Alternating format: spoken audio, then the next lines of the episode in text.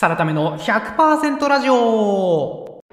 この番組ではブラック企業から倍着倍のホワイト企業に転職を成功させてぬくぬく YouTuber してる私サラタメがサラリーマンの皆さんのために100%なっちゃう情報をお届けいたしますということで今回のテーマは物語思考のサラタメ的補足でございますあの脱力系インフルエンサーケンスーさんが書かれた本新刊ですね物語思考の、え YouTube 解説動画もうすでに作ってるんですけどもその時に私的に盛り込みたかったなと思ったんだけども尺的に盛り込めなかったそんなお話をさせていただきたいと思います。で、どんなお話かっていうとですね、これすごいぞと。物語思考の中に書かれているキャラ設定の話、このキャラ設定の威力は本当に人生変えちゃうよというそんなお話でございます。で、これめっちゃ大事な話だなと思ったんですけども、収められなかったんですよ。で、尺に収まらなかったというところで、あの YouTube の動画が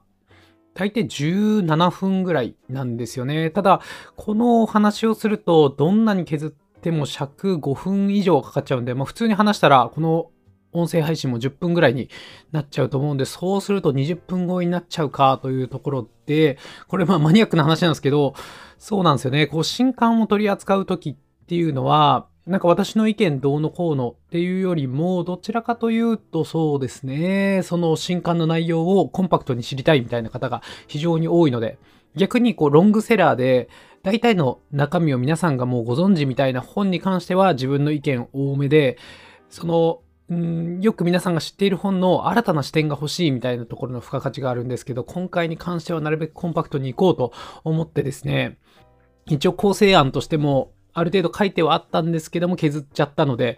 うわあれ話したかったなと思った話をですね、このラジオで成仏させようというそんなお話でございます。本当にラジオがあってよかったなと思います。でですね、あの YouTube 動画見ていただいている方はあれなんですけど、まずどんな本かっていうのをザザーってエクストリームに解説させていただきますと、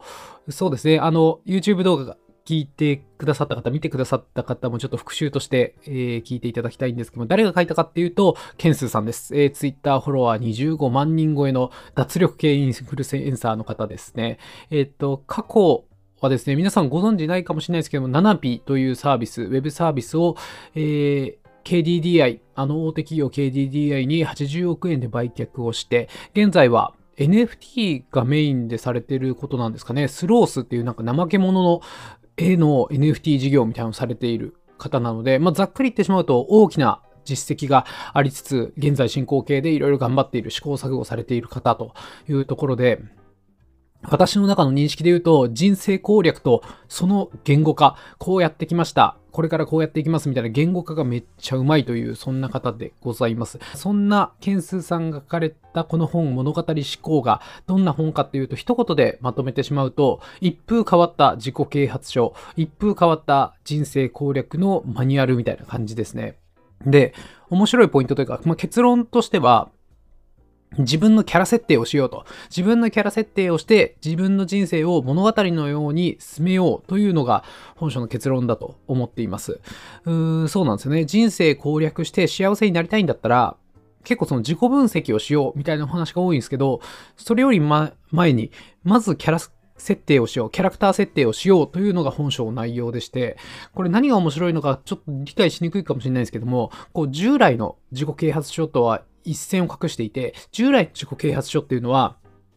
まず、キャラ設定を抜かんのよりも自己分析をしようと。それで今までの過去の自分の自己分析をして、そこから自分のやりたいこととか強みを見つけて、そこからここだなと、努力すべきポイントはここだなというポイントを見つけて、えー、そこをとにかくめちゃくちゃ頑張って努力して、それで結果出して自分を変えろみたいな話なんですけども、それ難しくねと、件数算的に。それ強者の理論じゃね、あの強いものの理論じゃねえかと。過去に強みなんかそうそうなくねえかみたいなお話から、えー、始まっているのが本書でございます。つまりそうですね、従来の自己啓発書っていうのは、自己分析から始めて、そこから習慣を変えて、そこから結果を変えて自分の認識を変えていくっていう形ですね。自己分析して、えー、その強みを見つけて、その強みから習慣をどんどん変えていって、それで結果を出して、その出した結果によって自分の認識を、俺ってすごいじゃんって自分の認識を変えていくというのが一般的な自己啓発書なんですけども、そうじゃなくて、この物語思考っていうのは、一番最終地点の自分の認識、自己認識から変えていこうというところですね。それがまあキャラ設定みたいな話なんですけども、まず未来の自分、理想とするキャラを決めちゃおうと。それでそのキャラになりきることで自分の習慣と結果を変えていくみたいな逆転の発想をしているっていうのが本書の面白いところでございます。なので、サビはキャラ設定なんですよね。物語思考っていうタイトルですけども、もうキャラ設定について書かれている本という認識でいいかなと思います。なので、キャラ設定から始めようみたいなタイトル。まあ、ダサいですけど、物語思考の方がかっこいいですけども、キャラ設定から始めようっていう内容をそのまま反映するのであればそういうタイトルでもいいのかなというような一冊なんです。で、私がこの動画の解説で何を言いたかったというところで言うと、まあ、詳細は、え YouTube 動画見ていただきたいんですけど、それちょっと YouTube 動画見ていただいて、あ、大体本の内容こんな感じなのねっていうのを聞いていただいた上で、さらにこの話を聞いていただきたいんですけども、うん、伝えたかったことは、私めっちゃこれやってたなと。うん、このキャラ設定みたいなことって、この本を読む前からもうずっとやってきたなと思ってていて、その結果として、ものすごく人生も変わったので、この本ってすごく信憑性あるよなと思いました。なので本当にいい本だなと思いますし、なんかもう私が書くべきだったんじゃないかと思うぐらいですよね。そもそも、まあ、ケンスーさんって、その古川健介さんとケンスーさん、もうほぼ一緒としてやっている方ですけど、私は割と身元も隠していて、サラタメっていうキャラ、この今話している中の人とサラタメっていうもう少し距離のある関係性でやってるんで、よりキャラ設定に重きを置いている人間なんですよね。まあ近いですけどね、このサラタメと中の人、今喋っている私っていうのは、ほぼ同じような存在ですけども、まあ全く同一人物かっていうとそうでもないかなっていう感じですね。まあ皆さんもそうだと思うんですよ。あの、一人の人間の中にも、会社の中で見せる自分と、うん他にも例えば家庭の中で見せる自分、それ家庭の中でも奥さんに見せる自分とか、実家の親、両親に見せる自分って違かったりすると思うんですよ。はたまたこう高校時代の友達の前で見せる自分とか違うと思うんで、そういう使い分けって皆さん自然とされていると思うんですよ。で、私はこのキャラ設定を明確にしたからこそ YouTube がうまくいったなと思っていて、この書籍解説チャンネルも70万人いて、うん、他でやってる転職チャンネルも約10万人いってるというところでうまくいったなと思っていて、まあ、厳密に言うと、うん、チャンネル登録者5万人規模に行って、それを1、2年継続するぐらいだったらキャラ設定とかそんな必要ないかなというふうに思うんですが、そこから超えて50万規模を超えてですね、それで約5年ぐらい今継続できてるんですけど、やっぱり 2, 年以上続けるって結構難しいんですよね。これができてるっていうのはキャラ設定が明確だったからかなというふうに思っています。で、具体的にどんなことを考えてたかっていうと、本当にチャンネル登録者全くいない頃から自分の中でキャラを設定していて、まあ、キャラっていうほど明確じゃないんですけど、自分は10万人登録の YouTuber に絶対なるし、その10万人登録の YouTuber として振る舞おうということを常に考えていたということですね。これは本当に後付けではなく、本当に考えてたことなんですよね。うん。それこそ、もう始めたばっかの頃って、チャンネル登録者20人とか25人とか、これきついのが25人になったと思ったら、次の日24人になってるみたいな、1人減ってるみたいな時あるんですよね。これ、YouTube やってる人ならわかると思うんですけど、100人、500人とかその、そんな多くない時って右肩上がりにどんどん伸びてってほしいじゃないですか。その全然チャンネル登録者いない中でも一進一退ちょっとするんですよね。そんな人間がチャンネル登録者10万人、それで私が始めた4、5年前っていうのは、10万人っていうのは今でいう50万登録ぐらいの規模レベルっていう感じだったんで、うん、相当難しいハードルに絶対行くと。もうその10万登録以上のインフルエンサーになった自分として振る舞おうということを決めていたので、これまさしくキャラ設定が明確というかキャラキャラ設定を徹底できていたなというふうに思いますね。これ、うん、なかなか自分で言うのもあれですけども、なかなかできないと思うんですよね。だって実際は私は今チャンネル登録者結構たくさんいらっしゃっていただいて、サルタメさんすごいやんって思っていただけるかもしれないですけど、その始めた時っていうのは、もう超普通のサラリーマンですからね。うん。仕事のレベルとしても、まあ一般の人よりはややできるかもしれないですけど、中の上ぐらいですし、後の特徴で言うと、うん、転職はめっちゃ頑張ったんで、転職の知見はあったと。うん、それはめちゃくちゃ誇りでしたけど、うん、そんなにチャンネル登録者に関係ないですし、あとは本もよく読むみたいな、絶対他にもいっぱいいるサラリーマンのうちの一人だったのに、10万登録以上の YouTuber として振る舞おうと常に思っていたっていうのは、我ながらよく頑張ったなっていう感じですね。で、具体的にどう考えていたかっていうと、具体的に何をしたかっていうと、これを絶対やらないって決めてたのが、他人を落として自分を上げるっていうのは絶対やらないって決めてたんですよね。今すごく勢いのあるインフルエンサーの方を下げて、あの人は良くない。それより俺の方が良くないみたいな感じで、他人を落として自分を上げるっていうことは絶対やらないというふうに決めてましたね。それはなぜかっていうと、10万登録の YouTuber さんとか、そのサラリーマンっていうポジションがありながらインフルエンサーであるみたいな。そうですね。5年前ぐらいで言うと、その田畑さんとか、そうですね。ZOZO 元 ZOZO で、まあ私がその見てた頃っていうのは LINE にいらっしゃいましたね。あと、幻冬者の箕輪さんとか、あと転職ブログ、転職と副業の掛け算とか書かれた元さんとか、そういう方って、そういうことをしないなと、他人を落として自分を上げるみたいな。ことをやっていないなというふうに思ったので、それは絶対やらないと決めてましたね。たとえそこに自分の正義があったとしても、うん、これは別に悪口じゃなくて、本当にありのままを言ってるだけだからとか関係なく、そういうことってって10万登録の YouTuber やらないよなと思って、う心がけてましたね。絶対やらないと。うん、本人、私、この中の人だったらやりかねないですけどね。それは何て言うんでしょう。悪口っていう意味じゃなく、いやいや、事実だし、自分の正義があるし、みたいな感じでやりかねないですけど、そこはそのキャラ設定をしてたからこそ、鉄則としてやらないということは決めていましたね。うん。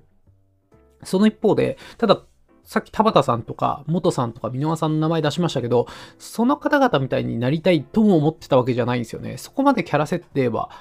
うーん明確ではなく、サラリーマンインフルエンサーになりたいなというふうに思ってたんですが、結構田畑さんも元さんも箕輪さんもエネルギッシュでパワフルみたいな感じだったので、なんか自分とちょっと合ってないなと思ったので、私の中では、うん、わかる人にわかると思うんですけど、足立光先生、足立光先生が書く漫画の主人公の H2 とかタッチですね。ああいう漫画の主人公というか、結構気が抜けているようなキャラクターですね。そういう感じで、サラリーマンインフルエンサーになりたいなという感じですね。だから、田畑さん、元さん、箕輪さんのちょっと緩い版、もう少し親近感ある、抜けた感じっていうのを目指していたで、さらに言うと、私はあれなんですよね。よくブラック企業からみたいなパワハラ上司に結構悩まされていたっていうところがあったんで、それが一番悩まされていたのが26歳ぐらいだったんですよね。25、6、7ぐらいだったんで その頃の私があんまりこう丁寧に教えてもらえなかったんですよね。とにかくガンガンパワハラされるみたいなことが多かったんで、その時の自分だったらどんな先輩が欲しかったかなということをよく考えてましたね。あの時の一番辛かった時の自分が欲しかった先輩像っていうのをこの YouTube で再現しようと思ってましたね。そこがある意味キャラ設定だったと思います。なので、あの日の一番苦しかった時の自分に語りかけているみたいなところもありますし、あの日の自分が欲しかった先輩になりきろうというふうに考えていたというのもあると思いますね。まあ、つまりは、足立光的世界観のサラリーマンインフルエンサーであり、自分が頼りたかった先輩、自分が頼りたかった先輩、イコールさらためみたいなキャラ設定をしていた感じですね。で、これキャラ設定するだけじゃなくて、本書でも書かれてるんですけども、発信していくことでより強化されていくんですよね。だから最初って結構そのキャラ設定っていうのが曖昧なんですけど、こう発信していくことで、あ、サラダメってこういうキャラクターだなっていうのを自分でだんだん整理していくみたいな形なんですよ。なので、発信内容も、さらためなら何て言うだろうと。YouTube の台本書いてても、いやいや、これ見直した時に、さらためだったらこんなこと言わないよな、みたいなチェックができるようになりますし、それで発信活動するにあたって、やっぱお金って稼がないといけないんですけども、その稼ぎ方に対しても、さらためチェックが入るというか、うん、さらためってこんな稼ぎ方するかな、みたいな。なので、うん、そこら辺を考えてなかったら私って多分、月収100万稼げる YouTube 完全攻略ガイドみたいな情報商材バンと10万円20万円で売って、それを100人、1000人ぐらいに売って、1億ボンみたいな稼ぎ方してたと思うんですけど、やっぱサラタメさんってそういうことしなさそうだな、みたいな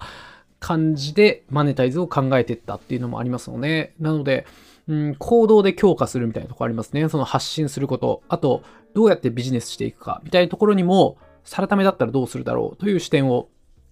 取り入れていったなというふうに思いますね。今でも相当神経使ってるように思いますね。うん、生々しい話なんでどう稼いでるみたいな話はしないですけども、まあ、サラタメらしいと。サラタメだったらこういうことするよねっていう、全部丸ごとこうやって稼いでいくら稼いでますっていうことを話してもいいぐらい、うん、そこには神経使っているなという、まあ、ある意味このキャラ設定を徹底しているなというふうに思いますね。で、そんぐらい徹底しているとですね、だんだん侵食されていくんですよね。なんかこの中の人とサラタメっていうキャラクターは、始めた時っていうのは結構乖離があったんですよ。距離があったはずなのに、だんだんそのサラタメっていうキャラクターに食われていく感覚があって、うん、サラタメになっていくんですよね。なので、ただこれって恐ろしいことのように聞こえるんですけど、私は素晴らしいことだなというふうに思っていて、もともと自分で言うのもなんですけども、結構根はいいやつだったんですけど、サラタメさんの影響によって、よりいいやつになっていったなと。まあ全然下心とか、なんか欲望とかあるんですけど、うん、根本はいいやつにどんどん強化されていったなという実感もありますね。なので、これは本当におすすめのやり方だなと、キャラ設定をやってそれに食われていくと。まあ個人的意見なんですけどね、これは。で、この食われ方も、そのキャラクターの設定によっては食われて自分が崩壊しちゃうみたいな人もいると思うんですけど、私の個人的意見としては、本当の自分なんていないと思ってるんで、環境によって自分の性格とかってめっちゃ変わるじゃないですか。さっきの話じゃないですけど、親の前とか友達の前とかでどんどん変わっていくぐらいの頼りないものだと思ってるんで、本当の自分なんて。なので、自分の人格なんてものはそんなに大事にするもんではなく、手段でしかないっていうところがあるので、その一番ハッピーな生活、自分が理想とする生活が実現できる自分のキャラ設定、自分の人格っていうのをカスタマイズしていけばいいかなというふうに思っています。何なんですかね。ちょっととっちゃらかってきたので、最後まとめに入りたいと思いますが、まあ、つまり今回お伝えしたかったところで言うと、この実体験を切り口に物語思考っていうのを少し補足したいなというふうに思いました。で、物語思考で語られる、まず理想のキャラを設定しましょう。それで、それを演じて自分を変えていこうみたいなお話っていうのはすごく実体験としても有効だなと思いますし、ただそこのキャラ設定っていうのはそこまで具体的じゃなくて、この人っぽいこと、この人っぽくありたいとか、この人の〇〇版、うん、田畑慎太郎さんのなんでしょうね、田畑慎太郎さんの IT エンジニア版みたいになろうとか、そういう感じとか、この人の仕事の面は真似して、プライベートに関してはこの人を真似しようみたいな感じで、それぞれ分けちゃってもいいと思いますし、割と曖昧なものでも、とにかくこうありたいっていうキャラ設定をするっていうことが大事かなというふうに思います。それでずっと行動にしていくと、私の場合、うん、発信すること、お金を稼ぐこと、マネタイズすることみたいなところで、いろんなところで徹底していくと、だんだんそのキャラクターに自分が侵食されていきますと。それが恐ろしいことではなく、非常にポジティブなことじゃないかなというお話をさせていただきました。いかがでしょうか？なので、アクションプランとしてはですね、今日もしですね、まあ、この音声配信を聞いていただいて、パッと、え、じゃあこのキャラ演じてみようかなという理想のキャラがあったらですね、うんとずっとじゃなくていいので、せめて今日一日ぐらい、そのキャラを演じて過ごしてみて、どんな感情の一日になるかっていうのをぜひ観察してみていただきたいなという、そんなアクションプランを提案させていただいて、今回を締めたいと思います。ってことで、いってらっしゃいサラタメの100%ラジオ最後までお聴きいただきありがとうございます。感想やご質問など何かコメントあればぜひ Twitter にてお願いします。ハッシュタグサラ100、カタカナでサラ、数字で100とハッシュタグつけてツイートいただければ必ずいいねしてなるべく返信するようにいたします。今後も平日の朝、週4、5回の配信をゆるりと続けていきますんで、ぜひ通勤や朝散歩のお供として末永くお聴きいただければと思います。ではまたお会いしましょう See you next time!